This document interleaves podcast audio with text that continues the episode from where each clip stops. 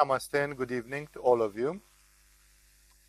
Tonight I have decided to speak about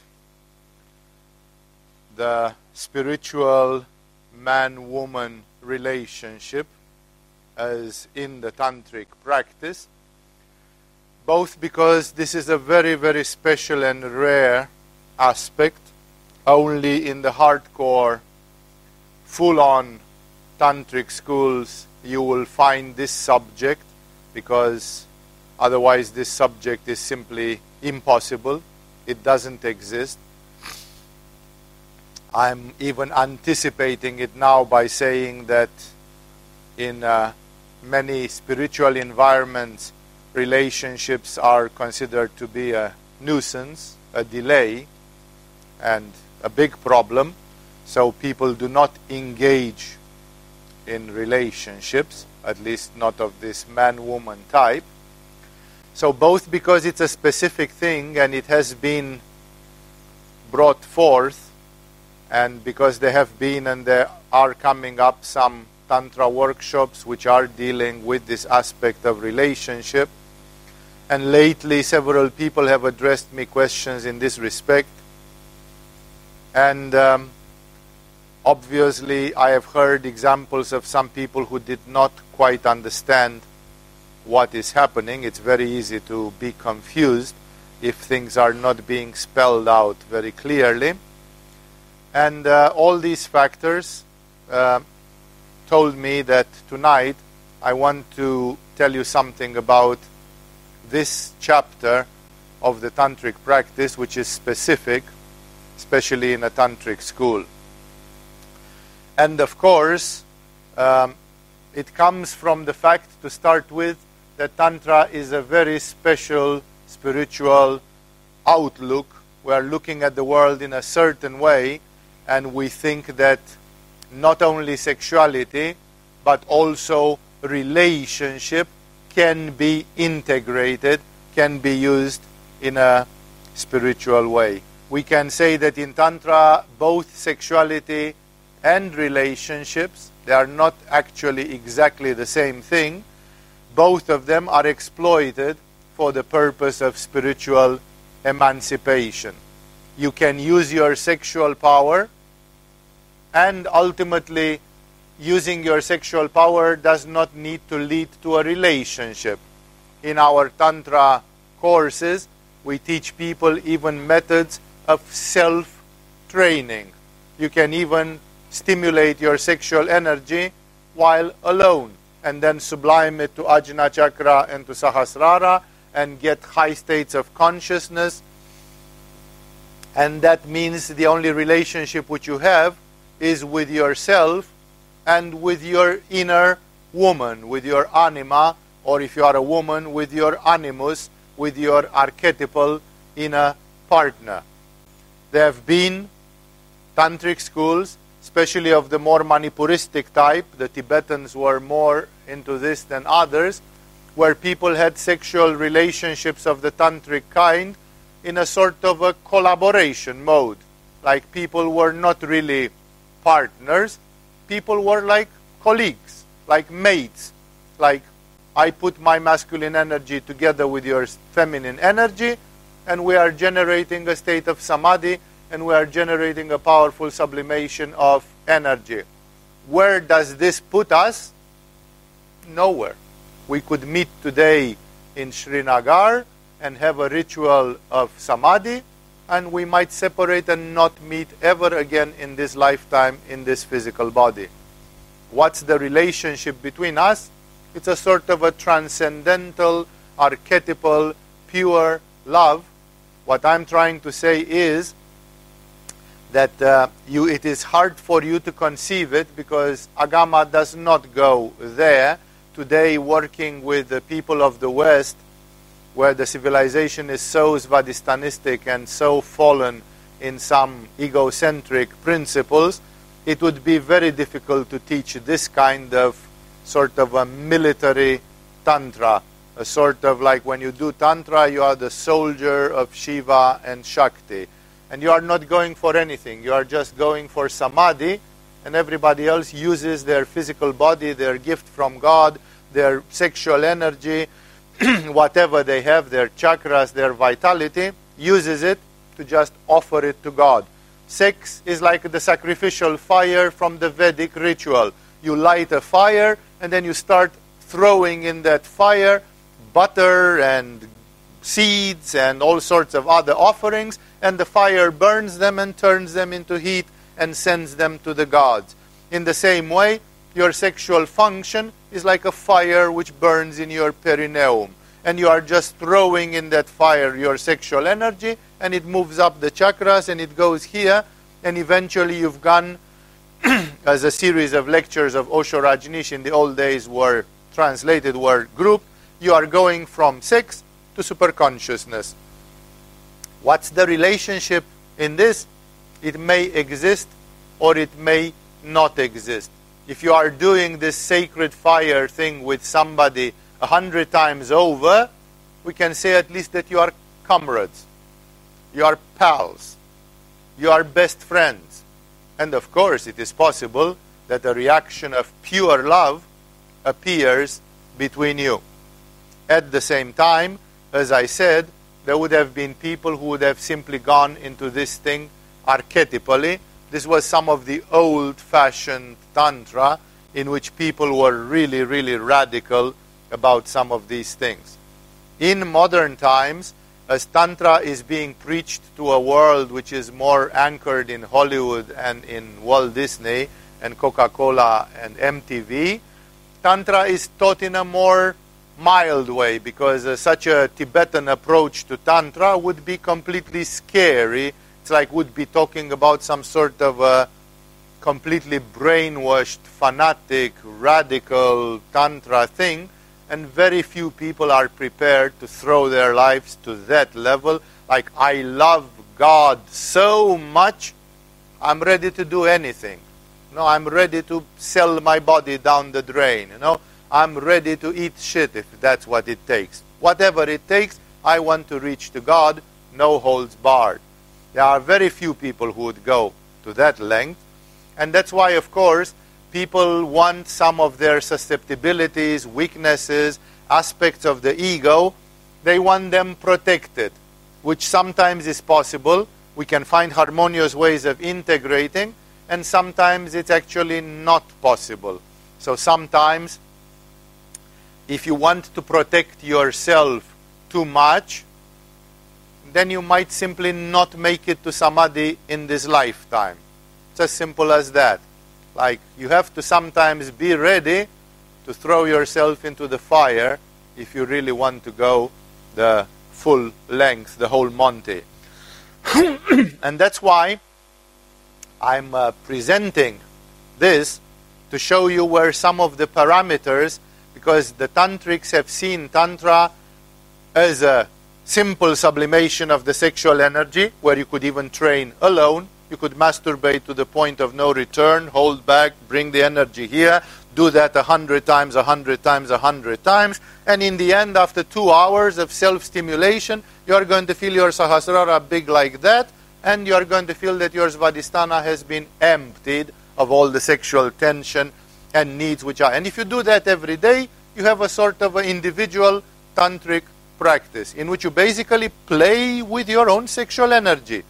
And the fact that you are reaching close to an orgasm is basically you are almost having your animus and anima make love to each other. You have the internal orgasm, your brain hemispheres almost fire with each other.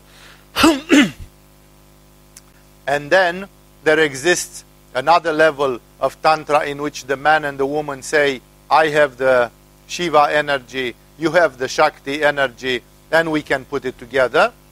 And that's kind of, I don't need to do it internally. It's not an androgynal thing. The androgyne, by the way, because that's a difficult word, the androgyne is an ancient Greek word used in alchemy, coming from the words andros and gynos, man and woman, an androgyne is a human being that has surpassed the polarity inside. It's an alchemical concept, and it shows a man who has awakened his inner feminine part and a woman who has awakened her inner masculine part. This is happening often in the case of some people doing celibate forms of spirituality. A typical example was Paramahamsa Yogananda. Paramahamsa Yogananda, the famous author of Autobiography of a Yogi, when you look at his photos, he looked very feminine. It's not a coincidence. He looked feminine because he had awakened both polarities in himself and he didn't need an external partner for sex. He was having a sort of inner sex, not necessarily by stimulating his own genitals, but by Kundalini Yoga, by Kriya Yoga, by the different methods which he did. That's the condition of the androgyne, in which the man is also a woman and the woman is also a man, and then the, the need for an external partner disappears. That's not really a tantric tradition, it's part of Tantra, but it does not involve any sexual manifestation usually. That's why it's not something which we teach very often, although it is included in the theory of our Hatha Yoga, Kundalini Yoga, and all the other things which we teach. If you would practice four to eight hours per day of Hatha Yoga, Kundalini Yoga, and all these, and you would decide to have no sex whatsoever and to be celibate and to follow the right diet and everything, then you would become in 12 years probably androgynous. Your body will start losing the characteristics of your gender and it will go somewhere towards the middle, towards the midpoint, where you are neither male nor female. that has nothing to do with the hermaphroditical or with some sexual mutilation or with some aberration. It's a possibility uh, which is illustrated by some of the old verses from the Bible. In the old forms of the Bible, it says that when Adam, when God created Adam, God created him man and woman. And then, because Adam was feeling alone, God put him asleep and took out of his rib and created the female part, separating the male from the female, externalizing them. But the first version of Adam was androgynous. He didn't need Eve. Eve was part of him, Eve was in him. The first creation was perfect and androgynous. And ultimately, if and when you become a Buddha, you will also be androgynous because if you are not complete, then it means you need a crouch. If you are a man and you say, I don't have the feminine aspect, then how can you be fully enlightened? How can you reach to that? Because actually you are lacking half of the manifestation. So, of course, that's the original condition and that's the final condition. It's called androgynous or androgynal condition and it is beyond any form again of sexual distortion or malformation or abnormality. It is on the contrary, it is a state of consciousness which is it is a state of being which is very advanced and very balanced. But of course, then you are not a svadhistanistic superficial person who says, and does it mean I'm going to be alone? Buddha is not afraid to be alone only Svadhistanistic, incomplete people, they always try to touch antlers with everybody else and socialize because they don't feel well alone. It's like the famous proverb which says if you get bored when you are alone, it means you've got nothing to tell you. If you've got bored when you are alone, it means you are boring. Look in the mirror and admit, I'm boring because when I'm sitting alone with myself, I'm not excited. I'm not sufficient to myself. I can't be happy with myself. Well, then, how do you expect somebody else is going to be happy with yourself if you can't be happy with yourself? No? Therefore, Hmm, there is a deep philosophy in it, and androgynal conditions are for people who surpass this need to fill themselves up, to fulfill themselves with the opposite gender or something like that. The androgynal condition is a state in which you are like God. God is not bored to be alone because God is sufficient unto himself, itself, herself, whatever you want to put there. And that's why um, this story with the relationships is like either you are going in this individualistic way or there can be a semi cooperation between men and women, which starts from simple things like if I spend time with you, my darling, you are going to chit chat a lot, You're going to make me want to put pickles for the winter and eat popcorns in front of a video, and basically you are going to waste my time. So I would like to have an efficient relationship with you. We meet at 8 o'clock. We make tantric love with sublimation until 10 o'clock, and then each one of them goes at their own home and does their own thing. Like we collaborate for the purpose of lovemaking. Because you happen to have a vagina and I happen to have an, a lingam. And we can combine those two and go into great bliss. There is nothing else to it. Of course, we are people who respect, love, worship each other because we are two brothers, spiritual practitioners, the greatest comrades in the world. I give you the greatest gift which I can give with my body. You give me the greatest gift which you can give with your body. We are both worshiping the same God and going into the same archetype. There's no need to watch videos together or to dilly dally or to chit chat. Like we have to spend that full quality time. Uh, you think you can spend more than two hours of quality time with me? Like what? Uh, we could do four hours of hatha yoga together. Sure. So we can do four hours of hatha yoga together. Then we can make sexual tantra for two hours. And then again we go to our bungalows separately and we mind our own business.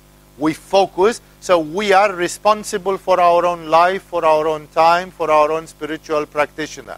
Obviously, you realize that there are not many people in this hall tonight who could live like that. Because for this, you need to be like Milarepa. You need to be like a spiritual fanatic. Your life is 105% spiritual practice. There's nothing else in your life. You don't even cook food. For your food, you go and eat stinging nettles from the hillside. No, like there is nothing. You just want to die reaching nirvana. And if the lingam and the yoni can make that happen, sure, let's play with the lingam and the yoni. It's a method, after all. There is nothing in it more than a method. That is a very radical and scary tantra, which, of course, for the people who are trying to make this new age, bourgeois, diluted tantra, which happens today in the whole world, is totally scary because that would ruin completely all your excuses. Many people use Tantra as an excuse. What I want is I want great sex, I want relationships, and I'm pretending I want God. Actually, I don't want God because if you take from me all the fun of the relationships, then it wouldn't be enough for me. So, actually, for me, the relationship is more important than God.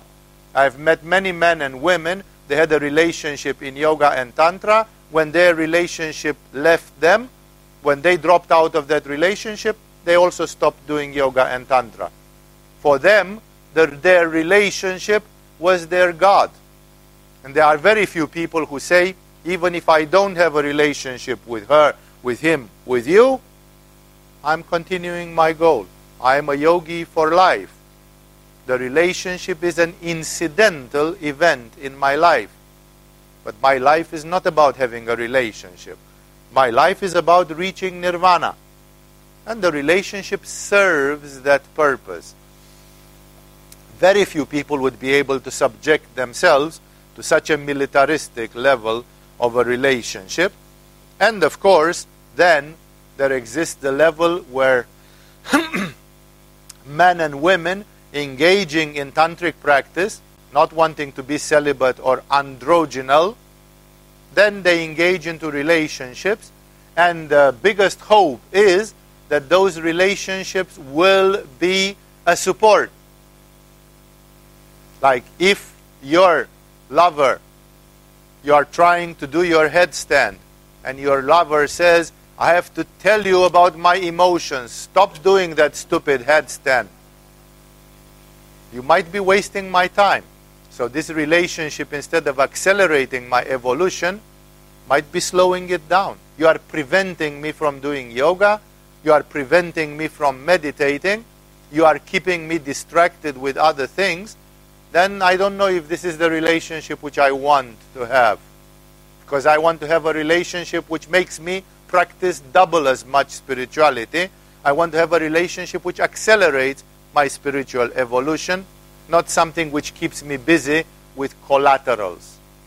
But then you have to think that way. You have to be fanatic and you have to say, God, comes first. Like the British philosopher who said if you don't give God the first place in your life, you don't give him any place.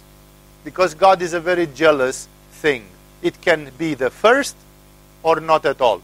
God never accepts the second place in anybody's life. So, if you don't put God first, then it will not work. And very few people are ready to stay in a relationship and at the same time to tell to their husband or wife, you come second. You are the second in my life, not the first. God is first. Just to warn you from the very beginning that when there will be a choice between God and you, you are going to lose. That's the way it is with me. No, this is who I am. Very few people, or with your child, like in the famous novel of Hermann Hesse, Siddhartha, where his child is a criminal, becomes a criminal, and, and he is split. He wants to defend his boy. It's the natural instinct of any parent, and at some point he has to choose between God and his son. Nobody would like to be subjected to this. You have to choose between your children and God. I remember having seen the case of a woman dedicated to yoga and tantra. She had two children. She had divorced her husband. She had custody over her children. And six years later, or something like this, she simply called her husband and she said, Here is the custody of the children because I don't have time to do yoga and tantra enough because of these children. You are a householder, you are not doing spirituality, you are just a family man, and you love you are you have asked for these children a lot. You fought a lot for the custody of these children. Today I'm freely giving them to you because for me God is more important than my own children. Many people would say that was a terrible mother because if we judge with Svadhisthana and from the judgment of the society, that is it. Mirabai, the great feudal Vaishnava saint of India, she did just this. She was married with a Muslim guy and she had two kids or three, and she chose to sleep in her bed with a Krishna statue. Her lover was Krishna. She was sleeping with Krishna. And she, lo- and she abandoned her kids and her husband and she didn't do her marital duties until the family of her husband poisoned her. She was assassinated in feudal India because she was a degenerate woman. She loved Krishna way too much. She put Krishna before her husband and her kids. Nobody remembers the name of her husband 400 years later. Everybody is singing about Mirabai, who was the real deal. That was a woman who indeed loved God loved God beyond her hormones, beyond her instincts, beyond all these social svadhishthanistic things. She really wanted to go to the bottom of this. That's why Tantra may sound also very scary if you press the gas pedal to the bottom, if you really go to the bottom of it. It is how people are ready to build spiritual relationships. People talk about it, but unfortunately, many people lie to, this, to themselves, and because of this, people come, as often I tell to people, there is a dictum which says you have gone to the monastery and you have taken the world with you inside the monastery. And in the monasteries where there are unenlightened monks and nuns, it's a hell. I don't know if you ever lived in a monastery, but I have been in monasteries and I know. It's a hell. It's just a world in miniature. The same shit which happens out there happens in ashrams and monasteries and this. Why? Because people bring the shit from there here. Who has more power? Who's in charge? Who does this? Who is more respected? Who is, you know? Instead of praying to God, instead of going to samadhi, they are just playing the games of the world, played at the level of the monastery or of the ashram or of the yoga school or whatever it is we can say the same. You come to Tantra, but you've brought the world with you. While at the door of the Osho Rajneesh ashram in Pune, it said, Leave your shoes and your mind at the entrance of the ashram, at the entrance of the campus. Like if you come here with your social mind, we don't really need it. You don't really need it. It's just going to be a nuisance and instead of going 100% towards spirituality, you are just going to bring the world with you. And you are starting and you say, Now I came to Tantra, I did Tantra fundamentals, I did tantric lovers, and now I'm going to have a tantric relationship. And the truth is bullshit. You're just having a bourgeois relationship with sexual continence. You're just having a normal relationship in which the two lovers don't ejaculate. That's, that's called porno movies. That's what the gigolos do also, you know? Like, what's the big difference that some people have some sexual prowess? That's not where it's supposed to go. That's why I'm analyzing tonight with you this aspect, which is so important because it creates, and then people bring the world with them. Sooner or later, it's going to break. You are going to realize that it didn't work, it was just a fantasy, and then you break. Somebody was telling me today, you know, I encountered several people in your school that had a broken heart. Of course, they had a broken heart because they tried to play bourgeois games in a Tantra school. And eventually, when you do that, you bite the dust. It's much better if you know from the beginning what am I willing to do? How far am I willing to go for my spiritual thing? And thus, actually, only in Tantra relationships are accepted in this exceptional view because in all the others, if you become a Buddhist monk or nun or a ashramite in India, in a Vedantic ashram, or if you go in a Christian monastery, relationships are a delay, a nuisance. You have to spend too much time and energy and worry, and then you don't give the first place to God. Even in science, Albert Einstein, when he got older and he saw the picture, Albert Einstein wrote it. He wrote it clearly. He said to his disciples in science, most of them were men in those days, in the 1950s when Einstein was a professor in Princeton, most of his physics disciples were men. And he told to them, don't do the mistake which I did. Don't get married so you don't belong to one woman, but to the whole mankind. Like if you really want to do something big in science, you don't have the time to give to a relationship. The same thing was applied in social activism. Mahatma Gandhi instead of married people, I forgot the Hindu name, it's something which ends with graha, to be married. Then he told to people instead of being Vidyagraha or whatever that is, he said you should be Satyagraha. Satyagraha means you should be married to the truth.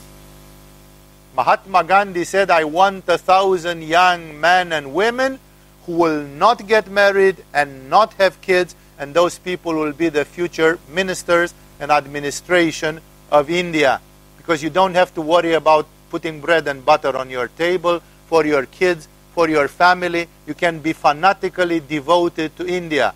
At the time when I lived in India with my guru, Atal, Atal Bihari Vajpayee, the Prime Minister of India, was a single man.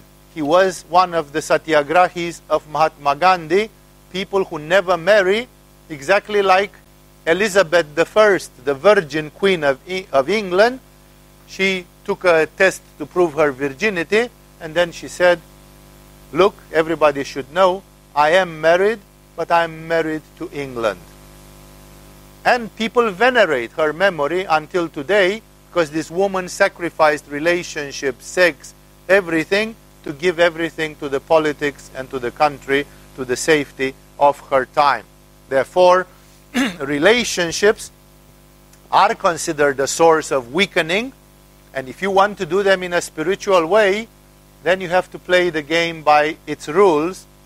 And the tantrics have analyzed for more than a thousand years how a relationship can be a liability and how a relationship can be a support and a strength for you. That's why sexuality and relationships are exploited for what they can give.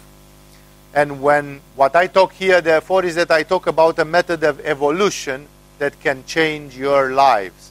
You can stimulate your sexual energy alone and turn androgynous. You can share sexual activity with somebody without too much of a relationship and do a sort of raw sexual tantra. And you can also go into enlightened relationships. Then you have to be very careful that you don't bring the world with you into those, because those are not like the relationships of the world. so, it depends how far you are willing to push your spiritual aspiration. Otherwise, there will be no motivation enough because often in these spiritual relationships, one has to go against one's own ego. Know? Like you treat me badly, there is some time our relationship doesn't work, there is something, then my ego goes through the roof. Spiritual relationships, believe me, I can tell you this after 30 years of being into it and more, they are going to challenge your ego almost every day. And if you cannot find a spiritual way out of it, like somebody slaps you on one of your cheeks, can you turn the other cheek? Because that's the solution from the heart, always. So that's why I say the ego is challenged, it will be challenged, and many people feel that if their ego is crushed, then you are in trouble. Actually, if your ego is crushed, you are doing better. But your ego keeps complaining because it doesn't like to be crushed. Crushing the ego is a very painful and unpleasant act which makes you better off spiritually. So, very few people have the stamina to go there, to accept that I'm going to put myself into something which will squash my ego. People want to feel good, and that's why these are landmarks for this new age type of diluted Tantra, where Tantra is a sort of a feel good thing. I do it to feel good. But spirituality is not done to feel good. That's a total misunderstanding. I remember this Eckhart Tolle conference in the end of a weekend workshop, which was recorded, and uh, he said, and now we finished this workshop. They had been working on Eckhart Tolle's methods of meditation for three days, two days and a half. And we said, now we finished this workshop, which is supposed to be a workshop of self improvement. Because in the bookshops, there is a there is a shelf which says self improvement or self development or something. He says, actually, we should have called it a workshop of self destruction because he said, I was not trying to improve yourself during these two days and a half. I was constantly trying to crush yourself during these two days and a half. There's no spirituality which goes in pampering your very precious personality or ego. That's not really spirituality. For most people, that's actually the anti spirituality.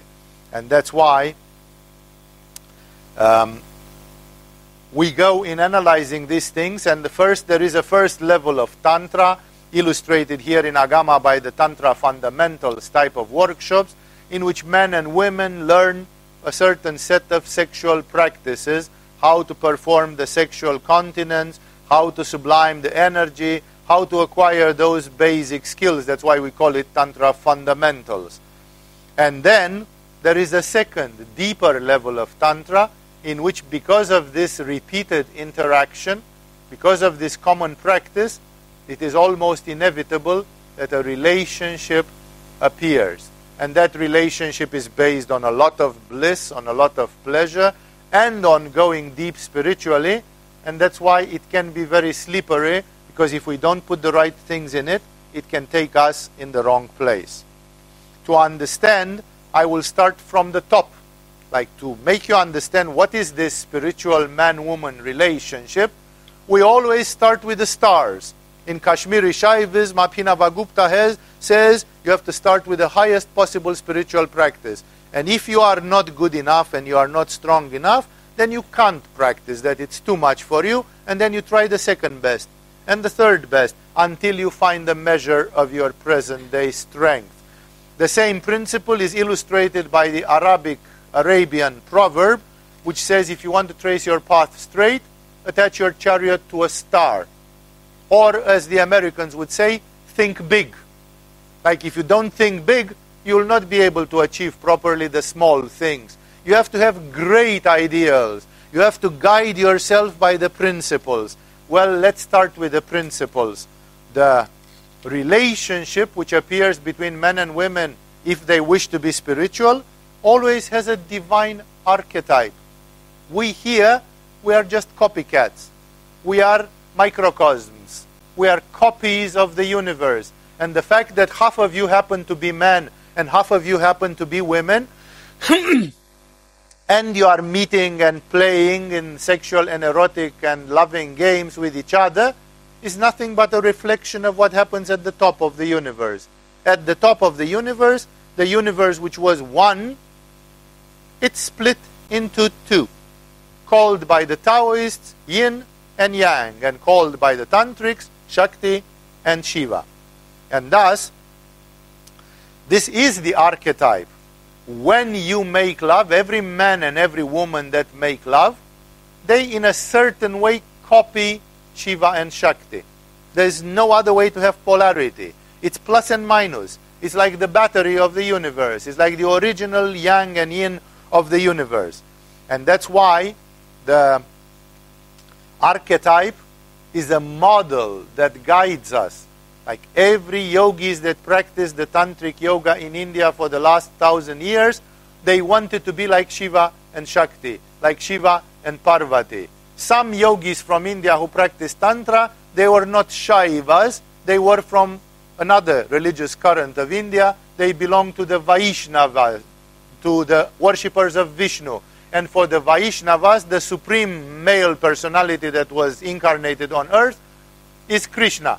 And Krishna was the lover of Radha. So Vaishnava tantric yogis, they wanted to be like Krishna and Radha. Shaiva tantric practitioners, which are the majority of Indian practitioners, and Agama is a Shaiva school uh, in this way, they wanted to be like Shiva and Shakti or Shiva and Parvati. They can carry different names, but ultimately we are talking about the same archetypes.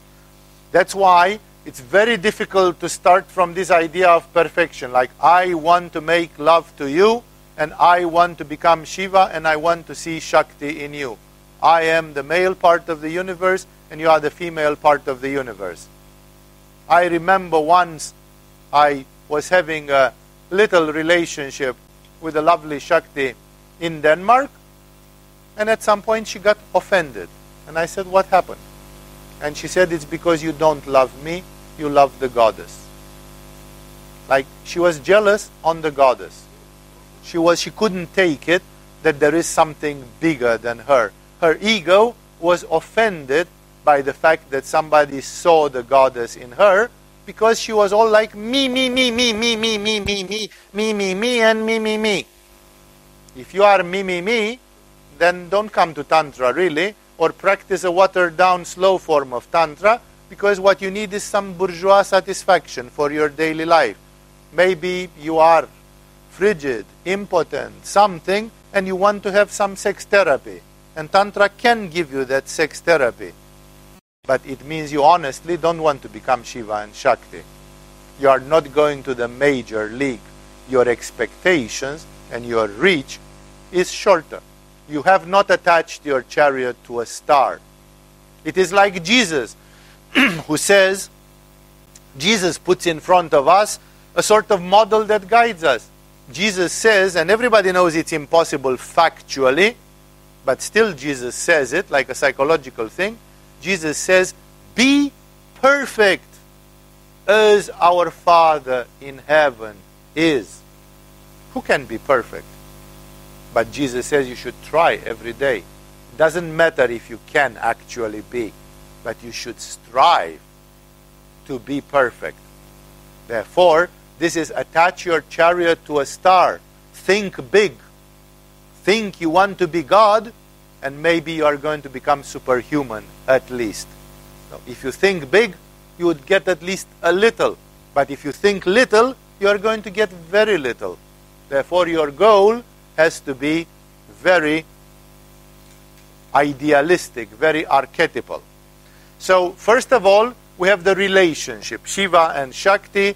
And if we read mystical literature from India of how Shakti interrogates Shiva, what to do, and so on, and the kind of relationship which they have, like Shakti is asking Shiva, what meditation should one do to reach enlightenment? And Shiva gives her the Vijnana Bhairava Tantra, And in the end, she, she says, I understood everything. I'm fully satisfied. And then she embraces him and gets penetrated by his lingam. And they are both one again. Like Shakti separated from Shiva to ask him something for the benefit of humanity. Then she is united with Shiva in ecstasy again. So that's a sort of, that's where it all starts. It starts from a universal principle and archetype. Next to this big ideal, which is we can read about it, and which is perfect and therefore it seems unattainable, next there come the relationships between beings with high spiritual realization or with great aspiration. Like if we cannot see Shiva and Shakti, because those are archetypes, and we can read legends and myths about them, then at least we can look at some of the great people that had relationships. Like we don't know if Buddha actually had any relationship ulterior to his enlightenment.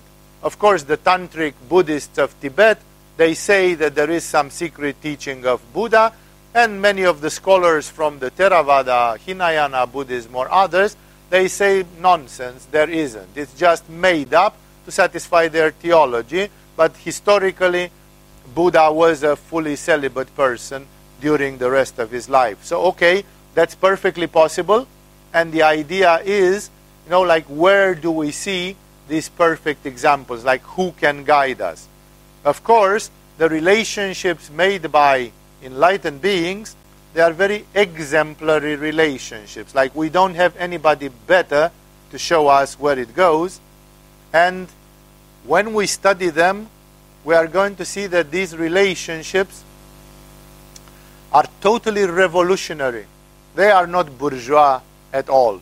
They are very unconventional relationships simply because their love was not the love from a cheap Hollywood movie their love was the love of God.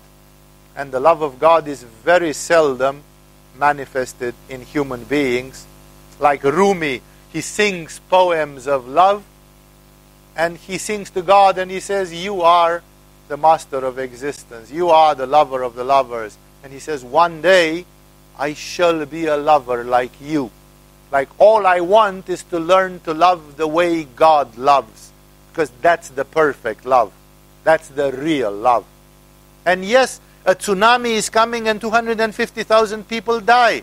And all the rationalists and the skeptics and the bitter people say they cannot be a God. Because if there would be a God, why would it allow 100,000 children to die in a tsunami or something like this? Because people think that if God loves, then there cannot be genocide in Rwanda or in Cambodia or something. God would have stopped it if you would have really loved people. Because people think that love is something which is attached and protective. And people don't understand what a love is, which comes from an absolute freedom, from the infinite. That love, many people will say, you know what, Swami, you can take that love and shove it up your ass. I want a love which I feel here in my daily life. The problem is that that love which you feel here in the daily life very often can be a lie, which when you die, will die together with you. It's not eternal, it's not meaningful in the big picture, and that's why the great mystics have said the only way is to comply to this divine love, to learn the ways of the divine love, because we invent all sorts of lukewarm, egocentric things to satisfy our sense for security, for pleasure, for this, for that. No, we want to be loved for increasing our ego. But love is supposed to decrease your ego. When there is love, there is selflessness. Like Rumi says, a lover knows only humility. He longs to kiss every lock of your hair, he sneaks in your alley and so on. He says, don't fret. He has no choice. This is the real love when Rumi sees it. It's not something for self aggrandizement. Love is, on the contrary, something which is making the human being humble. We'll read a few of those things to bring you back because we are missing the true nature of love. And we are contenting ourselves with something which we call love, and which is a mixture of functions of Muladhara, of Svadhisthana, of Manipura, and partly of Anahata, and which is something which eventually is just serving our ego. And serving our ego is not going to lead us to where we want. Tantra cannot betray you in this way, pretend to teach you the way to love, and show you the way to some bourgeois lukewarm thing, and when you die, you will say, I didn't reach anything, I just pampered my own ego for the last 60 years. And then you turn to your teacher and you say, Why didn't you teach me better? That's why the teacher has to teach you better, even if you don't like to hear it. You might simply say, Well, you know, what you say is not for me. Bye bye, I don't know if I'm for this, but at least it has been said. It has been explained. Try to think about great spiritual beings that had relationships. I didn't put them in a certain order. Padmasambhava, the Guru Rinpoche of the Tibetans, with Lady Tsogyal Yeshe, or whatever her name was, the lady, the Dakini lady, and so on. What was their relationship? Read the Yoga of the Great Liberation of the Tibetans, the translation of Evans Wentz, which is the life of Padmasambhava. And you'll see how did Padmasambhava respond. You know, Tsogyal Yeshe said, teach me Tantra or this, and stay with me for the rest of the life. And, Yo, and Padmasambhava said, I will stay with you nine days. Three days I'll teach you this, three days I'll teach you this, three days I'll teach you this. Like, we are not here to just put pickles for the winter. We are here to teach enlightenment. There's a huge difference between those things. And therefore, read about Padmasambhava Drukpa Kunley. Drukpa Kunley, the Divine Madman, is the name of the book. Um, a translation of the life of the biggest Bhutanese, Tantric, Tibetan style yogi, Buddhist, Tibetan style of yogi. Drukpa Kunley, when you read his approach to relationships and things like this, you get goosebumps. Like Drukpa Kunley, at some point, he meets a, he, he begs and a girl opens the door. And Drukpa Kunley sees her and he says, You are good for Tantra. Can I initiate you in Tantra? And she says, Yes. And then Drukpa Kunley says, Bring some butter. And she brings some butter and he lifts her skirt and penetrates her on the threshold of the door. Like he doesn't even bother to take her in bed. He smears his penis with butter because she was virgin and takes her right there and initiates her in Tantra. This is not some Californian New Age Tantra. These are people who are crazy for God. These are people who are living in another world. They have a different set of values and they would go somewhere in a different place. There is a translation of the lives of four lamas from Dolpo. That's what the book is called, Four Lamas of Dolpo, by David Snellgrove. It's four manuscripts of biographies from Tibet, from Dolpo. Dolpo is in today's Nepal. Tibetan yoga still. These are Tibetan tantrics. Some of the Tibetans were really nuts when it came to Tantra. And one of the biographers, one of those biographies, is a Lama called Merit Intellect. And he says, In my childhood, I didn't have much contact with yoga, with Tantra. And he said, It's only that there was this uncle of mine who was secretly a tantric practitioner in India and Tibet, sometimes tantric people went underground because they knew that these practices are going to provoke the normal people, so they preferred to go into full secrecy. And then he tells the story, which any one of you is a social worker in the United States or some one country like this, you would choke the guy with your bare hands. He says, My uncle was a secret practitioner of Tantra. He practiced it with his wife, and at some point his wife died young. And then he continued his tantric practice with his daughter. And they were practicing, and after I don't know how many years, the people from the village they started gossiping. Like it's impossible to be in a small Tibetan village and not to have everybody count how many farts everybody is pulling in that village. So at some point, the villagers realized what was happening and of course, they were not more tolerant than people would be in today modern society. So they picked up their pitchforks and whatever other agricultural instruments they had, and they went to the house of this guy to lynch him. And they went in front of the house, and this guy heard that they were coming, and he came out, and his daughter was near him. They were standing there on the porch of the house, like, what does the village want from us? And the villagers started shouting, We heard that you guys are doing the unacceptable. You know, it's like, this cannot happen in our village, it cannot happen in our society. Uh, we just came here that you tell us what the heck is happening. And this guy, whose name I forgot, instead of answering, he just grabbed his daughter by the shoulders, looked at the guys, and their bodies became transparent, turned into rainbow, and disappeared.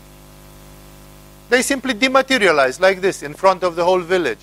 And he says the villagers from that village, a few years later, somebody who was a shepherd and was roaming around, he found some dwelling, some place of human habitation in the cave of the eagle on a mountain near our village, which demonstrated very clearly that this guy did not quite disappear. He just rematerialized in that cage, in that cave, with his daughter. They kept on practicing for a year or two until they reached a further perfection, some deeper level of perfection, and then they disappeared completely from this world, and we don't know where they are. Like this guy didn't pay a damn on the fact that he was committing incest. Because his morality was if you can turn into rainbow, then the human rules don't apply to you. No? We know that genetically incest is condemned because it will generate malformed children. And uh, these guys were not in it for babies. We're talking about a totally different story there. And therefore, such relationships are extreme. That's why I'm starting with the relationships which are extreme.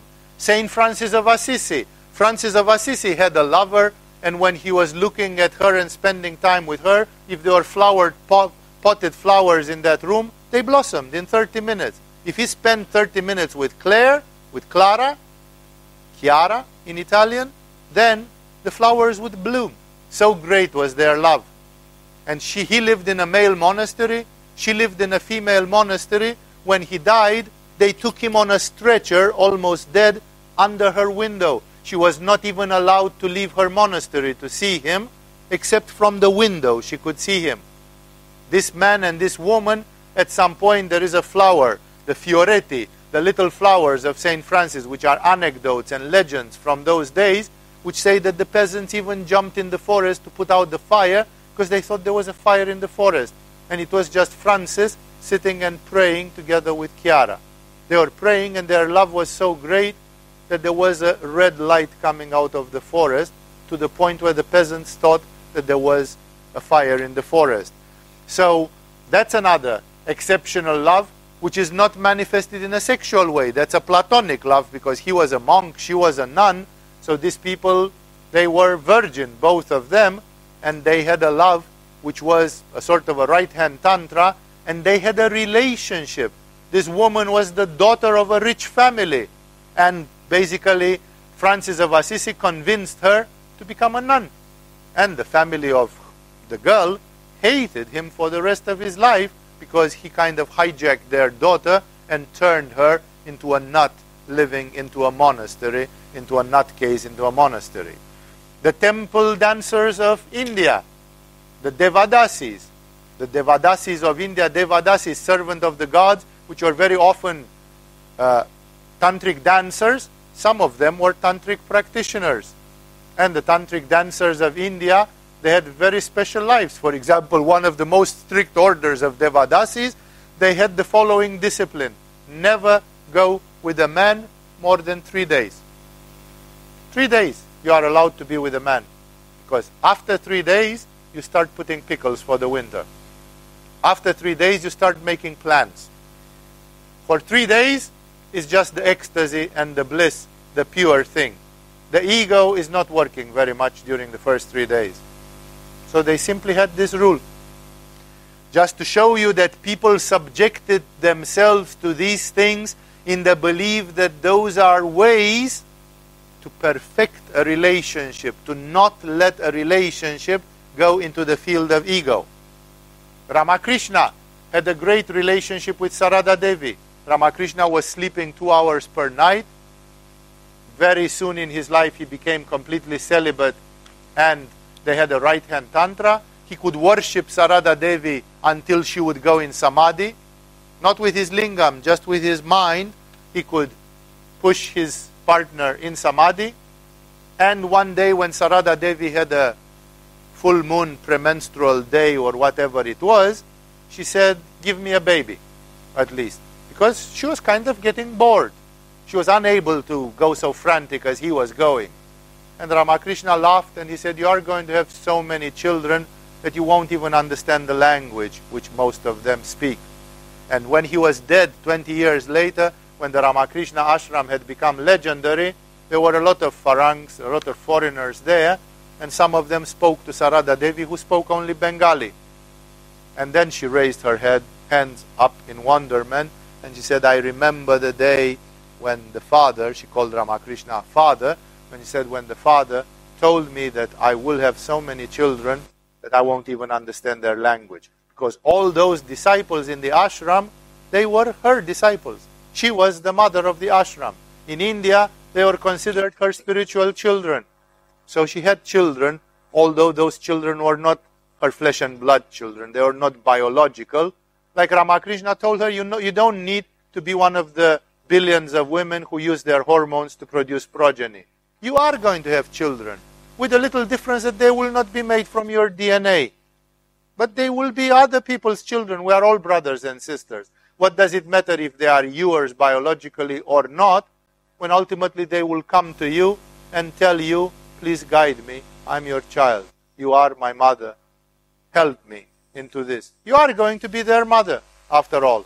So, another extreme way of going. Krishna, the legendary Krishna, because he is a parent. Krishna was the, is the ultimate womanizer of India. He's supposed to have made love with a thousand gopis, and he was such a great lover and such a paranormal person that sometimes the gopis felt they were with him at the same time in various places.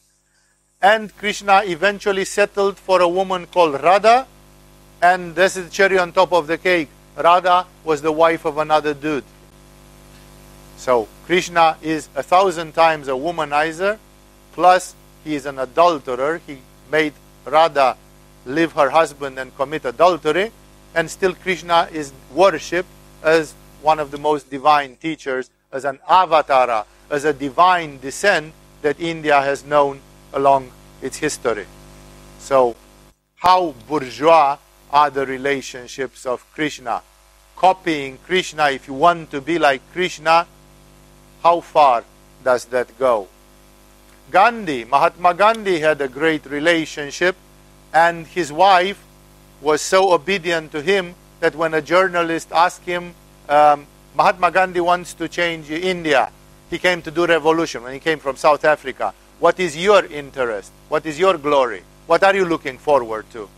And Kasturba Gandhi, the wife of Gandhi, she said, My glory is to serve my husband. I, like I'm not asking for anything. Now there is a boulevard in New Delhi which is called the Kasturba Gandhi Boulevard. And everybody knows about the wife of Gandhi. But she didn't want, she simply said, I am 100% body and soul. I am the soul of my husband. That's what I am. And when the British wanted to give her penicillin because she had a pneumonia, Mahatma Gandhi forbade it. He said injections are a violent form of treatment because you have to prick somebody and there will be blood and therefore they do not correspond. I don't think that that's the treatment which I want my wife to have. And his wife died of pneumonia. Until today, there are people who accuse Mahatma Gandhi that he was a total asshole and that his wife died because he refused a penicillin injection, which might have been able to save her.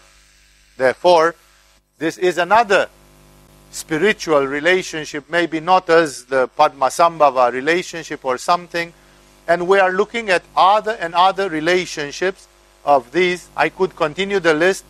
Sri Aurobindo, who called from France a woman, a Jewish French woman who was the possessor of a hotel, a millionaire in those days, and this woman came to came to India, and there Aurobindo told her, "You are with me from a previous life. You are my partner. Stay here with me." She went back to France. She sold everything she went to India and she became the mother. She became the consort, the partner of Sri Aurobindo, and she lived to create parts of what today is called Auroville, one of the big dreams of a spiritual community and a spiritual city in India. Even some of these examples which I gave to you, if they are Tibetan, Indian, French, or Italian, or what they are, they show us, of course, some traces, some patterns due to the social integration. Like, of course, an Indian woman, even though very spiritual, she would behave in the ways of an Indian woman and not like an Italian woman or not like a German woman or others. So, already at the level of the Great Spirit, we see some sort of adaptation. Like the famous proverb which says, When in Rome, do like the Romans. You know, there is no other way. When you come on planet Earth in Kali Yuga, you have to live on the planet Earth in Kali Yuga. There is no other way.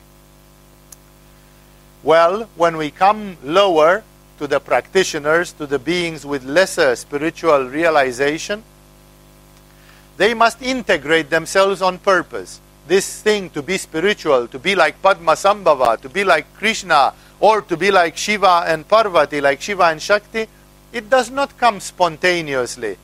Because we are all brainwashed by the society. We have traumas. We have received a certain education from the parents, from the family, from the school, from the Hollywood movies that we have seen, and so on. And therefore, we think about things in a special way. And then we suddenly try to put ourselves in the shoes of Ramakrishna and of Padmasambhava and of Aurobindo. This takes a long, it's a long distance, and that's why these people are learning from the archetypal examples and from the examples of the great spiritual beings. In a certain way, because people say, why does Tantra say that you have to love without jealousy, for example? Like it's very inconvenient to love without jealousy when you are a very jealous person from your parents and education, and this jealousy is coming up every five minutes in you, and you have to fight it. And it's like some people would say, I would prefer, I wouldn't fight it, you know? And then I'm letting go and I'm succumbing to it and I'm going in a hell and then somebody says, oh, your heart must be broken. And then I'm questioning. It's like, why did the Tibetans or the Hindu gurus, why did they come with these stupid rules? Like these rules are rules which are a nuisance to your ego. And they are supposed to be painful and nuisance. It's exactly the opposite of what you would spontaneously do. You would spontaneously do what these rules say only if you are Padmasambhava and Milarepa and Aurobindo, then it's spontaneous for you to act spiritually. Otherwise, as long as you are at the level of the ignorance, it's normal for you the solution to be egoistic. And when the anti egoistic solution is given to you, of course it hurts.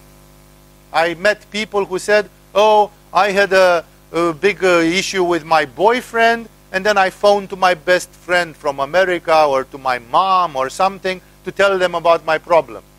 And I told them, what else do you expect that your mom or your best friend will give you than an ignorant, selfish, self serving solution? Because if your mother would be the mother of Aurobindo or Sarada Devi, then maybe your mother will give you a spiritual advice. Anybody else will give you a egoistic advice. Everybody else will say, take care of yourself. Hey, look that Jesus didn't take care of himself. Neither did Milarepa. Neither did Ramakrishna. Neither did Mirabai. Nobody, the great people, didn't take care of themselves. Take care of yourself is a greeting which I receive sometimes, especially from the North Americans, you know. And it's like I'm smiling. All I can do is smile because these people are telling me, serve your ego. That's what take care of yourself says eventually. I don't take care of myself, I take care of the will of God. And whatever it does to me, that's what it does. If it takes me on a cross, it takes me on a cross. I cannot afford to avoid the cross because I have to take care of myself. Therefore, that's why I'm saying when you want advice in this respect, that advice is not always serving your ego, is not always what you would like to hear. Many people want to go to some counseling. In the school, many people told me, you know, we would like to do some counseling for people who do yoga and tantra. And I said, Are you sure you're going to give them the anti egoistic advice? Because otherwise, your counseling goes against what I'm trying to do. I'm trying for five years to destroy people's ego, and then you go and tell them, yeah, but maybe you should take care of yourself. Then that counselor is not welcome in my school because it's going against what I'm trying to do to people. I'm trying to do to people to get out of their ego, not to pamper their ego. And thus, this is very difficult to understand, and many people complain. I remember I once read a, the raving of some lunatic was complaining that he was in the boot camps of Maharishi Mahesh Yogi doing transcendental meditation, and he had purification reactions, and he felt really bad for a few days. And he said, This is unacceptable. Like, what? Do you expect that Maharishi Mahesh Yogi is Dr. Feel Good? You know, you go to Maharishi Mahesh Yogi because you want him to make you feel good. He's bound to make you feel bad. You do yoga five hours per day, I can promise there will be purifications and aggravations and even psychological crises and so on. And the solution is not to take care of yourself. The solution is to go even further, to go out on a limb completely and to simply say, if I'm going to die, I'm going to die. I'm going to die for God, at least. I'm going to die searching for my supreme self. It's an act of spiritual heroism, and that's it. This life, I'm a spiritual seeker and I can die for it. That's the attitude which will take you beyond your difficulties. And thus, one in, if you want to be an aspirant into spiritual relationships, you must play a role. Like, there is a role. There are some rules of engagement. And if one is not willing to play the role, like be a Vira, be a Shakti, then maybe it's better not even to try to do Tantra. Maybe you want to do some Tantra for some medical purposes, just because you have some neuroses or you need some sexual healing or it's good. Tantra can be used for those levels. But then you are in the first level of Tantra. Tantra as medicine, not relationship. Tantra, where through that kind of relationship you become inspired and guided spiritual. No, they are there are so many things which I could say here, but ultimately I can sum them up in this. When you play a role, there is a role. And in your role, some things have to be done and some things don't have to be done. I remember a guy caught in the whirlwind of this anti communist revolution which happened in Eastern Europe some 26 years ago, and there were a thousand people who were arrested and they were threatened that they will be taken and machine gunned, they will be executed instantly. And everybody was crying, and they were mostly guys. And one of these men, he said, Brothers, why do you cry? You know, this has been the fate of man ever since history is there. When the enemy is coming, who is going to defend the city and the country? Men pick up guns and they go and defend their country. And many get shot and killed and maimed and so on. That's the dharma of being a man. It's part of the role to be a man. Perhaps in the modern world, there would be a few females who would join the military. But the percentage is small. It's still mostly men in the traditional society that would have to bear weapons and hold their and defend their homeland. So it's like he simply said, you don't realize. You have been born to die. It, if you are born as a man, there is a 1% chance that one day there will be a war in your country and you will be killed defending your country. And you have to accept it. This is your dharma as being born as a man. You cannot have babies in your belly. If you are a woman, there will be a big lump of flesh of about five kilos passing through your vagina and tearing it apart. And if you have five kids, it will happen five times. No? It's the dharma of being a woman. Men cannot give birth from their yoni of anything. They don't have a yoni to give birth to anything. So there are things which are specific to men, specific to women, and that's why Today, as I wrote here, everybody is unfortunately asking for their rights. There is a charter of the human rights, but there is not a charter of the human duties. We forget to say that if you are a pedophile and a rapist, then your rights are going to be taken away from you and you are going to be locked in a dungeon forever. No? Like we forget to say that rights are deserved only when you do your duties. Like if you behave as a human being, then you have the human rights. And if you behave like a subhuman, then your rights are not the same. And it's not because I am a imperialistic dictator That's what the society does. Even the most democratic and tolerant societies, if you don't live up to your duties, they take away your rights. You lose your freedom, you lose your right to vote, you can have your wealth confiscated, depending on the nature of your crime. And thus, remember that in nature, the rights are one. We live in a society which is deeply imbalanced, and people are given rights which they do not deserve. Like the lion is the king of the jungle. But guess what? The lion deserves it. A lion can break the spine of a bull, of a buffalo, with a snap of its tail. It can hit it with the tail like a karate chop and break a spine of a bull, which can take a thousand kilos and more. And the lion can break it with. That's why the lion is the king of the jungle. The, the lion has no, it's not a rabbit which has been voted to be king of the jungle. The lion is actually the king of the jungle. It's the natural order. It's the resonance with the laws of nature. It's a resonance with the laws of the universe. And that's why attention must focus, because in relationship, men, women, there appear a lot of issues.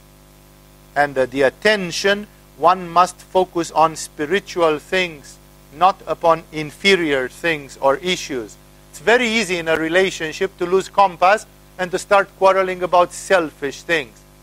Who does this? Who does that? Who is the king of the jungle here? Who is this? Those are not the issues. Those are issues of the ego. And if you satisfy the issues of the ego for 20 years, you will not get to nirvana. You might feel better because you make some rules of engagement. I'm making this much money, you are making this much money. And then I do this and you do that. This is just egoistic rules. I have, when I was young in the country where I came from, the couples never separated their money. Never. They always had their money in common. There was never an issue who made more money, and this money is mine, and I can go and get drunk with them, and this money is yours, and you can go and buy yourself a car with it. Or there did not exist separate bank accounts for the members, for the husband and wife in a family. It would have been considered extremely selfish. Extremely, know that you can, why can't you share everything? You share sex, you share money, you share everything. There's nothing which you are not sharing. Therefore, uh, if you focus on inferior things, you may miss some of the spiritual issues. And as Eckhart Tolle himself said, in spiritual relationships, one often needs to trample over one's own ego. Of course, there are factors influencing relationships, and I'm not going to talk tonight about those, such as basic typologies, astrological signs, Enneagram typologies, stories like Mars and Venus, men are from Mars and women are from Venus, dominant chakras. There are a lot of things which we analyze and which determine how the dynamics of a relationship is. But here are a few points for your meditation because some of you in this school are trying to have Tantra with relationships. And then it's very often useful to meditate on some of the following points. Tantric relationships, is my first bullet here, are meant to attain love. If you have done Tantra for 10 years and you have not reached love, real love, it's a fiasco. You've wasted your time. You are a failure. Where is that Tantra? So, Tantra has to reach love. But love is something very special. And love has tears also. Let me share some of the things with you about love. And let me start with that one with tears.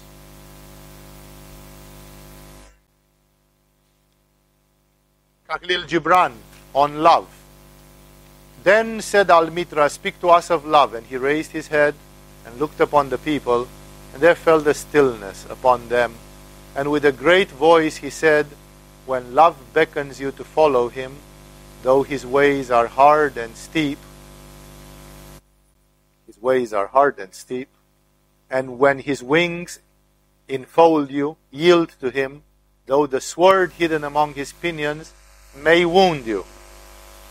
And when he speaks to you, believe in him, though his voice may shatter your dreams as the north wind lays waste the garden. For even as love crowns you, so shall he crucify you. You want to have tantric relationships and have love, you're going to be crucified. It's a promise. There is no love without crucifixion. Realize this. People want to have love as long as it's fun. It's not fun all the time. Far from that. Even as he ascends, even as he is for your growth, so he is for your pruning. For even, uh, I'm sorry, even as he ascends to your height and caresses your tenderest branches that quiver in the sun, so she, shall he descend to your roots and shake them in their clinging to the earth. Your roots are your ego, your attachment to the earth. Love is trying to make you cosmic. It's so difficult to let go. Like sheaves of corn he gathers, he makes an analogy with making bread, corn bread. Like sheaves of corn he gathers you unto himself, he threshes you to make you naked, he sifts you to free you from your husks, he grinds you to whiteness, he kneads you until you are pliant, and then he assigns you to his sacred fire that you may become sacred bread for God's sacred feast. All these things shall love do unto you, that you may know the secrets of your heart, and in that knowledge become a fragment of life's heart, or otherwise said, of God's heart. But if in your fear, and this is a very important warning which comes to Tantra, but if in your fear you would seek only love's peace and love's pleasure, then it is better for you that you cover your nakedness and pass out of love's threshing floor into the seasonless world where you shall laugh, but not all of your laughter. Like you'll never go to the bottom of, the, of things. And weep, but not all of your tears.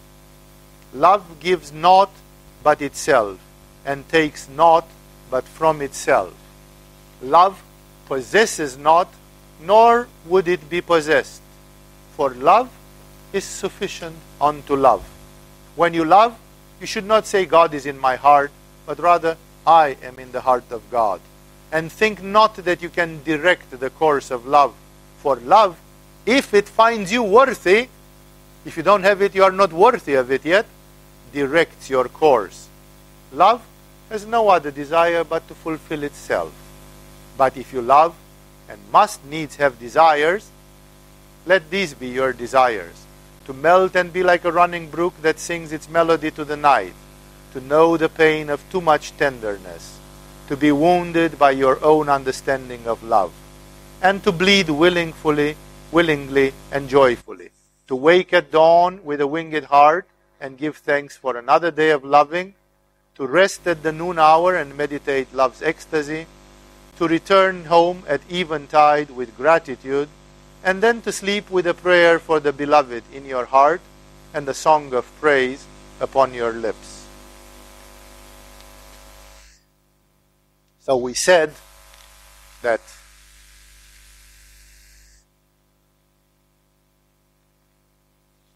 tantric relationships are supposed to lead to love.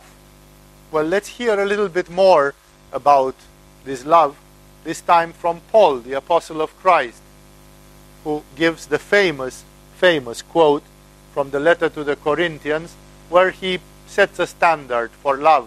Try to think when I'm reading this, how much of this applies in your relationships. If you have or had some relationships, how much of it can be found in this page, and how much of it was as far as heaven and earth from this page says Paul, if I could speak in any language in heaven or earth but didn't love others, I would only be making meaningless noise, like a loud gong or a clanging cymbal.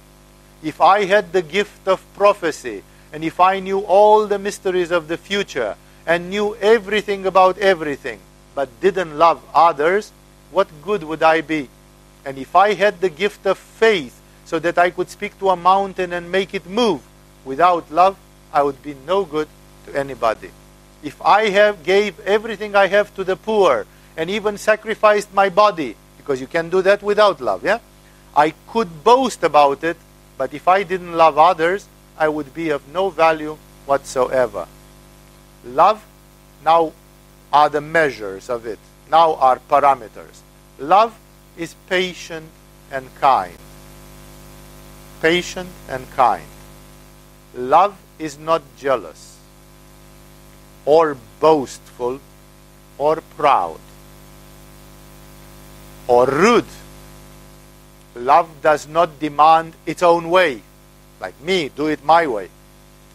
Love is not irritable, and it keeps no record of when it has been wronged. It is never glad about injustice, but rejoices when the truth wins out. Love never gives up, never loses faith, is always hopeful, and endures through every circumstance. Love will last forever. But prophecy and speaking in unknown languages and special knowledge will all disappear. Now we know only a little, and even the gift of prophecy reveals little. But when the end comes, these special gifts will all disappear. It's like this when I was a child, I spoke and thought and reasoned as a child. He means as a mental child, as a emotionally immature child, like not knowing love, as a child does. But when I grew up, I put up, I put away childish things. Now we see things imperfectly as in a poor mirror, but then we'll see everything with perfect clarity. All that I know now is partial and incomplete, but then I will know everything completely, just as God knows me now.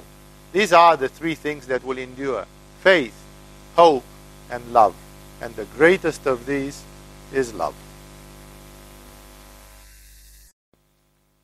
Therefore, the first idea to remember is that tantric relationships are meant to attain love. Put the characteristics on love on your mirror in the bathroom, and every time you go to brush your teeth, look and see if you are living up to the ideal of love. Another bullet Tantric relationships are meant to attain the realization of your true supreme self and consequently produce a proportional diminishing of the ego. Therefore, the ego is characterized by measures such as pride, respect, vanity. Therefore, it is obvious that the one has to sacrifice oneself. So many people say, My boyfriend, my girlfriend doesn't respect me. Who is asking for respect? Is your Atman asking for respect? No. It's that little ridiculous midget which sleeps in your belly button, which cries for respect. Me, me, me, me. I have to be heard. I have to be seen. Who doesn't respect me? Nobody guess what? The universe doesn't give a rat's ass about you and your existence. You are tinier than a dust of a grain of dust in this universe. And when you'll disappear in, seven, in 700 million years, nobody will know anything about you and it will be irrelevant, all the respect which you've asked for. So why do we keep asking for respect, respect, respect? There can be some forms of psychotherapy where people who have absolutely no self esteem a very low self esteem, they come up from the jellyfish level of Svadhisthana and they need to move a little bit temporarily to Manipura. And for them, Manipura is a bit of a victory because I stopped being a jellyfish. I stopped being the doormat of everybody. But that is not the end of the process. The end of the process is that you have to go way beyond that. So you can go in a more respectful mode for a couple of years, and then you have to be ready to go beyond that. And beyond that, the respect falls apart. You go into selflessness, into humbleness. This is why Jesus says, He who is trying to rise himself shall be lowered. Like if you pamper to your ego, you are going to have a sad old age and a problematic death. And he who is lowering himself shall be exalted. The way to be exalted spiritually is to lower yourself. Is to lower yourself.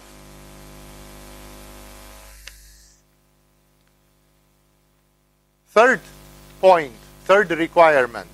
The tantric relationships are meant to create spiritual evolution. Like the second point was again, your tantric relationships have to contribute to the realization of yourself, not to the inflation of your ego.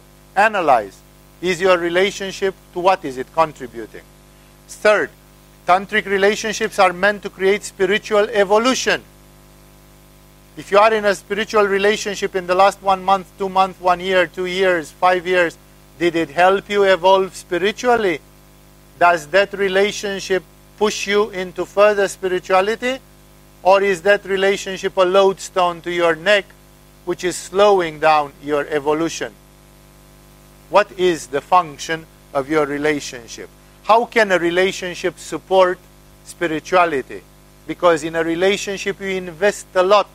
There's a lot of time, there is a lot of energy. And if you invest it in it, instead of investing it in your Shirshasana and in your Laya Yoga or in your Prana Uchara or whatever you do, then you are you have to get something from that investment. Otherwise, it's not worth it. You are wasting. You are investing in a business which is giving you no returns. And everybody knows that that shouldn't be done.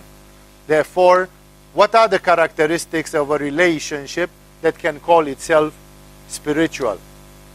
That I and my husband, we respect each other a lot.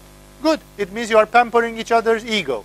You are worshipping each other's ego because the Supreme Self doesn't need any respect. It's immortal anyway, and it's divine. And it doesn't need any confirmation from human sources in any way. And on the contrary, when somebody humiliates you, then you are crying and all your world is falling apart, and the only thing which is left in the middle of this desert is God and your Atman. Sometimes disaster and sadness and depression makes you find your Supreme Self. Eckhart Tolle was depressive beyond the level of suicide, and then he became enlightened. Precisely because when you are depressed 110%, there is nothing more that you can hope, achieve, or ever accomplish. And then the only thing which is left is God for you. That's why Abhinavagupta speaks about Shiva and says, Shiva, you are the refuge of the abandoned ones. Sometimes the spiritual practitioners are the losers Rumi says, Today I found you, and all those who yesterday were mocking me, now they are sorry that they didn't look the same way I looked. Like until Rumi reached God, Rumi was a weirdo and a loser. And everybody said, I wouldn't want to be like Rumi. Today, many spiritual seekers say, I wish I was like Rumi. Because Rumi won. And everybody wants to be like a winner. But Rumi won by losing everything. He lost everything, and this is how he won it. And I could continue, but let's see, because I spoke about evolution. And I have here a quote from a tantric, not a tantric, from a Tibetan yogic text, which gives 10 statements which are called the 10 signs of a superior man. Like, what do the Tibetans think that it is to be evolved? Let's suppose that some of you here in this hall you think you are above average. And of course, many of you are, I have to say it clearly. And you consider yourself that somehow you are on the way to the Buddha status. You want to stop being a baboon and a cave man or a cave woman, and you would like to go towards angelic states of existence. What are the Tibetans say? Well, here are what we think. There are the ten signs of a superior man or woman, of course. It's written by man for man, but it's absolutely the same for women. Just apply it symmetrically. One, to have but little pride and no envy is the sign of a superior man. How much pride and how much envy do you have? And how much of it do you manifest in your relationships? You want to have a relationship which helps you to become a Buddha, it's a relationship which has to destroy the envy and the pride.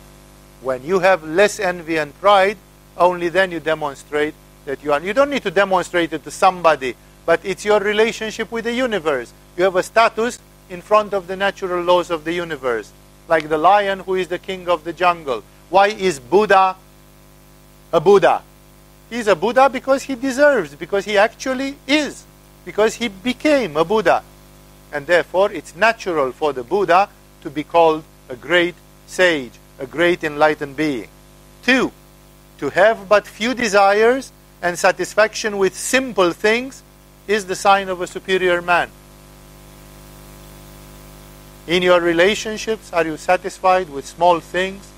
Or are you having endless claims and few desires? Three, to be lacking in hypocrisy and deceit is the sign of a superior man. How much of a hypocrite, honestly, are you when you look in the mirror? How many things you pretend you are and you are not? How much deceit does there exist in you? But in your relationship, how much deceit is in your how much does your lover know you truly who and what you are? What is the hypocrisy and the deceit? Four. There are ten all in all. To regulate one's conduct, one's life, in accordance with the law of karma, as carefully as one guards the pupils of one's eyes, is the sign of a superior man. Like, no, you tell people, don't take revenge. It's going to be bad for your karma. Nah, nah, nah, nah, nah. It doesn't matter. Tibetan yogis say, if you are spiritual, a sign of that spirituality is that you regulate your life according to the law of karma. To ignore it is the sign that you are a baboon, that you don't want to hear about it. Let it be. I don't care today. It's not there. Five, to be faithful to one's engagements and obligations is a sign of a superior man. Don't engage yourself. Don't take obligations if you feel you cannot. If you take them, then fulfill them. That's a sign of superiority. Six, to be able to keep alive friendships while one at the same time regards all beings with impartiality is the sign of a superior man. Like you think everybody is equal. I love all the human beings like Jesus did, and yet Jesus had people whom he called friends. He had people whom he, they say the disciple that Jesus loved, who is John. John the Apostle, and others, to be able to have this miracle that on one hand you are detached and equanimous, and on the other hand, still, the, there exists the possibility for special relationships. Like your lover is something special, although they are the same with the whole humanity. You have friends. This is an apparent miracle, but in the mystery of love, it's perfectly making sense. Seven, to look with pity and without anger upon those who live in evil is the sign of a superior man. There are many people who step besides the path. According to the Buddhist yogis, they deserve compassion. They deserve pity. They don't deserve anger. All of you have been angered by one or another person. And sometimes even in your relationships. Your, if your relationship misconducts themselves and does something which is immoral or unethical, they don't deserve your anger. They deserve your pity. Don't forget that everybody is a human soul searching for enlightenment, searching for light. Exactly as you deserve compassion, everybody deserves compassion.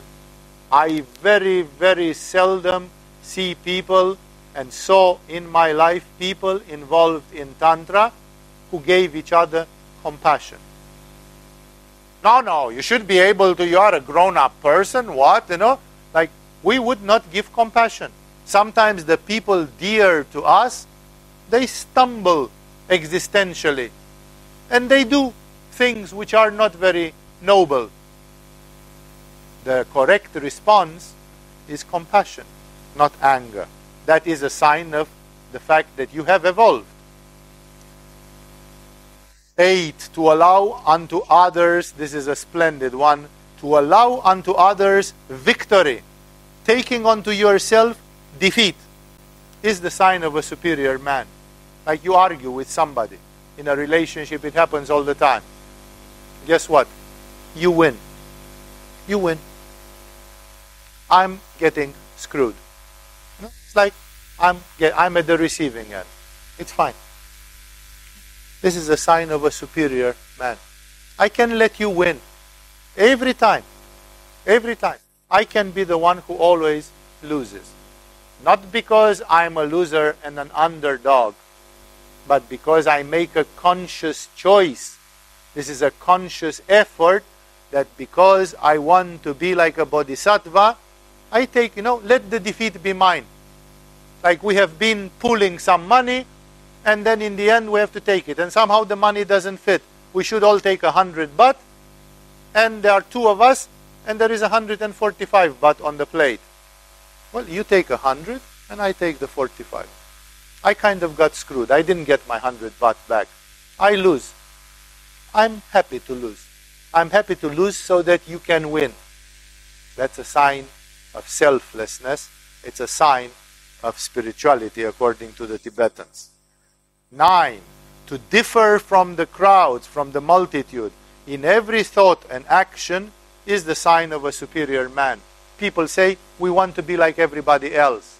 Everybody else is trash in Kali Yuga. If you want to be like everybody else, you are just a mouse in the big Kali Yuga. Tibetans say to differ from the multitude, to differ from the crowds in every thought and action is the sign of a superior man. It's a bitter judgment, this one, because it shows you in what kind of world we live. If you want to be a Buddha, can't be like everybody else.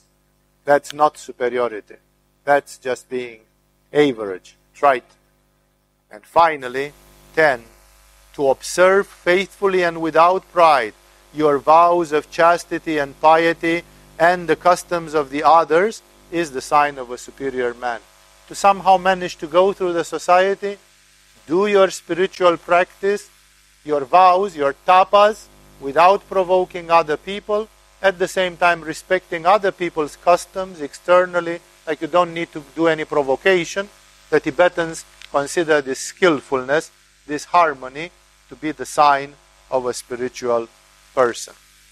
Just for a comparison, in Christian mysticism, they are giving the so called gifts of the Holy Spirit. Like when you are evolved, if you are evolved, you are gifted by the Holy Spirit. Just very briefly, this is very, very short. What is it? Says one of the apostles, the same Paul, in one of his letters. But the fruits of Holy Spirit, the fruits of the Spirit, are love, joy, peace, forbearance, like endurance, to, in, to be able to endure a lot, kindness, goodness, faithfulness, gentleness, and self control. Against such things there is no law. This is why I'm saying in your relationship, are you making emerge joy, peace, forbearance, kindness, goodness, faithfulness, gentleness, and self control?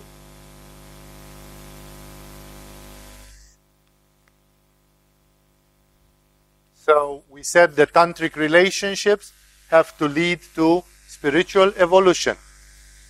The fourth there are five bullet points, so we are almost there.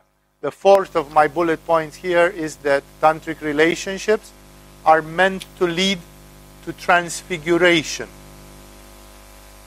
If your partner looks more and more known to you, more and more banal, more and more trite, there definitely is no transfiguration in that.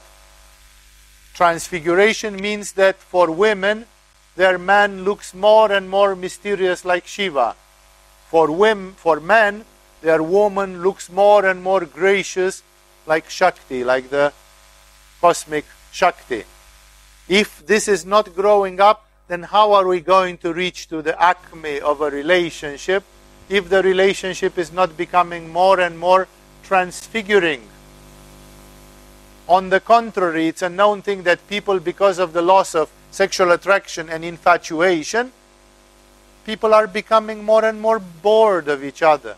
People are becoming more and more dull with each other, and they are less and less excited and transfiguring each other. Then the relationship is a dead end. That's the tragedy of a relationship. People have sex for three, four years, they have a lot of stress and worries, they fight on their egos. After four years of sex, they lose the oxytocin, which gives attraction to each other, and the relationship becomes more and more dull.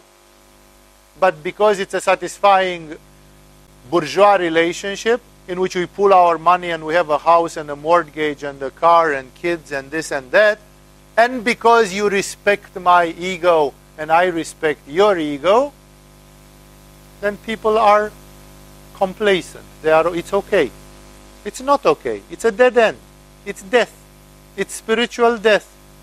You lull yourself in a fake sense of security and you could be hit by a car any day and uh, just die, you know, realize that there is no security after all. You know, there's just a false sense of security that we are all living on the edge, that we all could be dead tomorrow.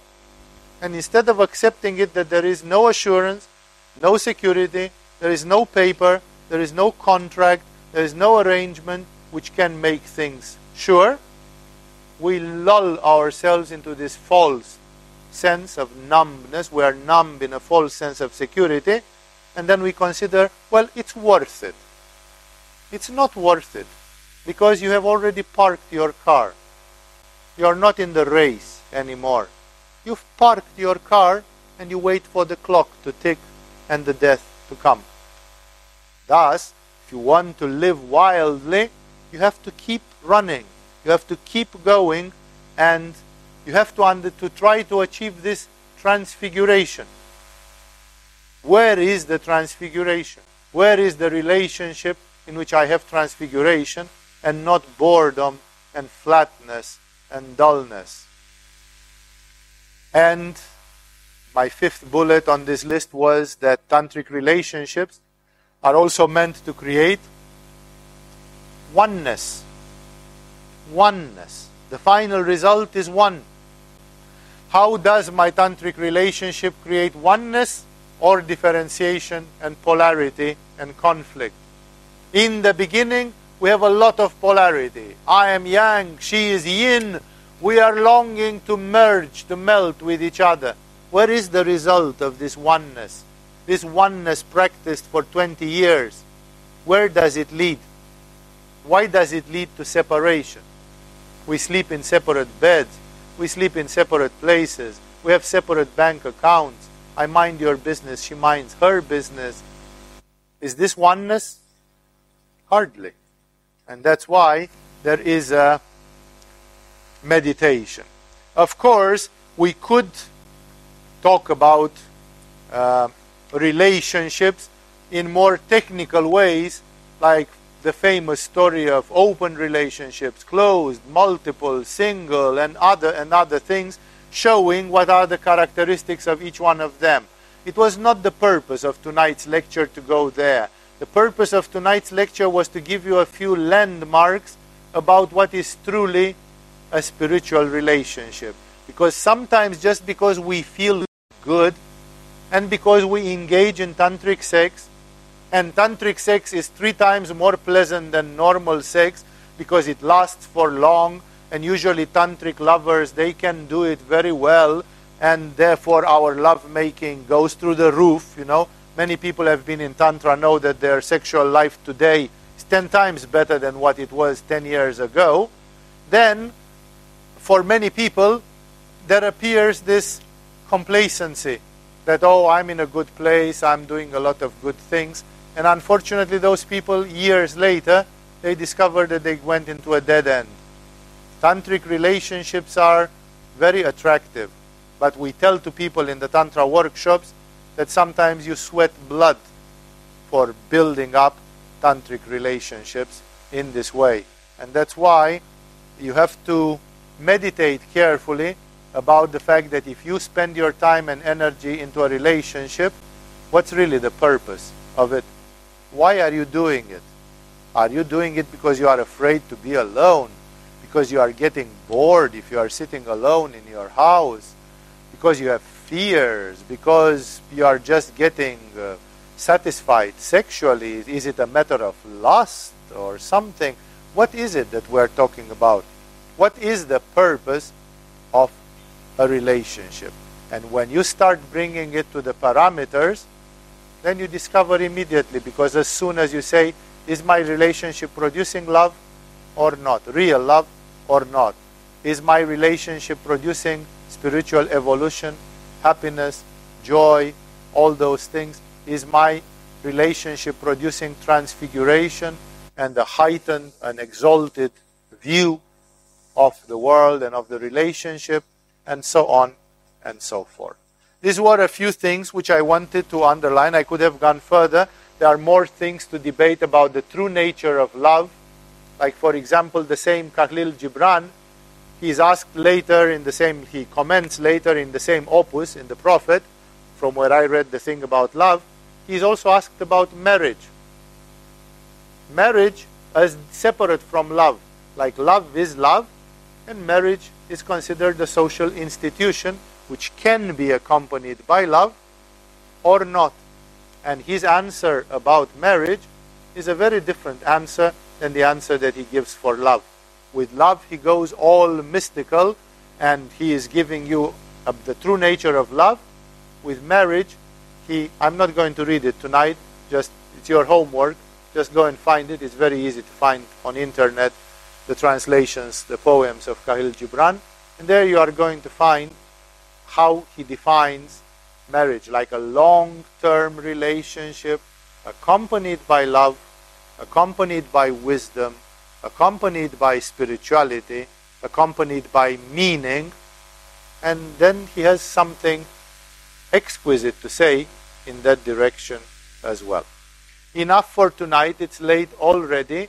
I hope uh, I gave you some inspiration and I at least put your mind to work about the fact that people in Tantra sometimes they choose this hard roller coaster path, which is called the path of relationship, evolving through relationships. I hope I made it clear for you that these relationships have to be very different and very special because the normal way of having relationships they are leading to a platitude, they are leading to a complacency, and they are leading to a form of numbness and forgetfulness instead of waking you up and reminding, remi- making you remember your supreme self. Tantric relationships are meant to reveal your supreme self, not to pamper your ego. So sometimes when a tantric relationship unsettles you severely, it actually does its job brilliantly because by unsettling you severely, it's actually shattering your own beliefs and your own attachments to the ego. Like Khalil Gibran said, it's going to shake your roots like a strong wind. Thus, meditate on which level you are going, and if you discover that you don't want to go the full Monty, then of course adapt. Maybe some of you are in Tantra because you want healing, because you are neurotic and you want emotional healing, because you are, uh, I don't know, searching for some other benefits of the tantric sexuality. There is nothing wrong with it. We have people who come to yoga because they have a pain in the back or because they have a poor liver and there's nothing wrong with the fact that you want to do yoga just to heal your liver. There's nothing wrong with the fact that you want to do sexual tantra just to produce some emotional or physical or existential healing. But in the don't mix things in your head. Don't make it as a salad. Have discrimination. Have clarity. Like if you know that you want to cultivate relationships which are conducive to enlightenment, then don't cheat yourself. Don't lie to yourself. make sure that you have relationships which lead to a higher state of consciousness. With this, we have finished for tonight. Um, always, I'm telling to people whenever there are questions, because there are no questions and answers in the satsang, um, I'm happy to answer many of those questions in the sessions of Q&As on Tuesdays. For the rest, we are finished for tonight. Thank you all for joining the satsang and see you in the coming weeks. And remember that if you have any themes that you'd love to hear commented, then send me a note or send to the registration or put a note in the mailbox at the entrance of Agama there, that red little mailbox, so I can know about your spiritual needs.